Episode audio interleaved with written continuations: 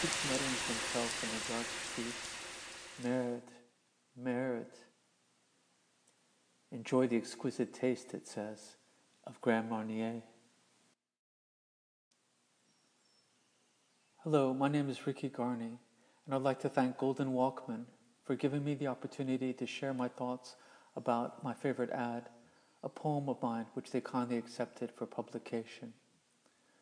Photography and poetry are congenial, kindred spirits in my life, often operating in parallel by drawing attention to that which might otherwise be forgotten, ignored, neglected, or undetected.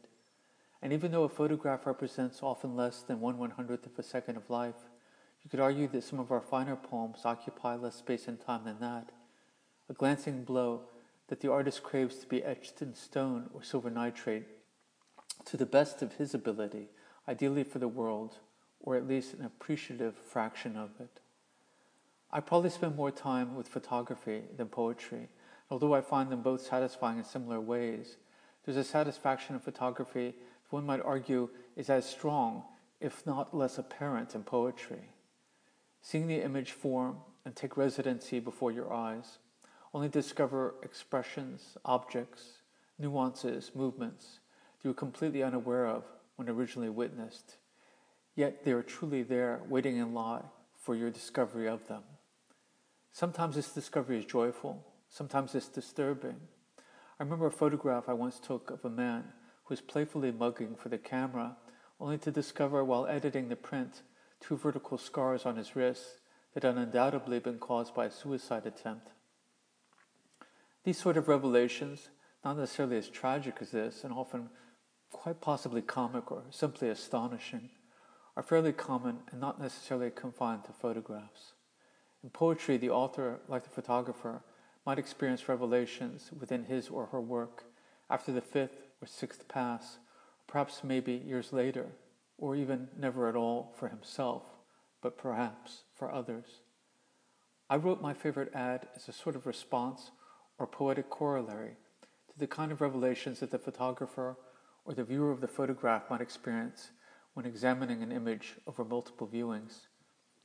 Of course, this poem is about a photograph, purposed as an ad, but is in a, given an additional layer of context and submersion because everything within the image is a false construction, designed with the intent of selling a product, in this case, Grand Marnier. And even though the ad is quite old, printed in a magazine from the 60s in fact, the basic devices and tropes used are pretty timeless. And whether it is perversity on my part or genuine curiosity, I love to imagine the world as it moved in the moments following the camera's shutter click. As a kid, I worked as a commercial actor and I remember the incredibly peculiar feeling of being in a familial situation at a dinner table or a restaurant or a car with my family, whom I'd only met moments before the cameras rolled. In a way, one might suggest it's depressing and false, but as with any movie or opera or ballet, or even photograph or film, I think of it as a special celebration, constructed and calibrated into something fine and good out of disparate memories and fantasies and design a composite world with them, even if it's only for the purpose of selling a product. This sort of construction is shared with poetry too, without an actual material product to sell. Narrative poetry at its best, and it's for this reason I love it so much, can sell you a world. That being said, I feel as though I have to offer something of an apology for making the poem so dark and clearly synthetic. A man without a hand and a wife living in the forest with wolves.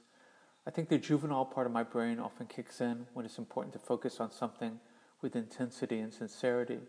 And when it does kick in, it kicks in but good. Sometimes I just can't help it. The poem might suffer for this, but sometimes the only escape that I can find from the compressed, composited world can be a door marked foolhardy or ill advised.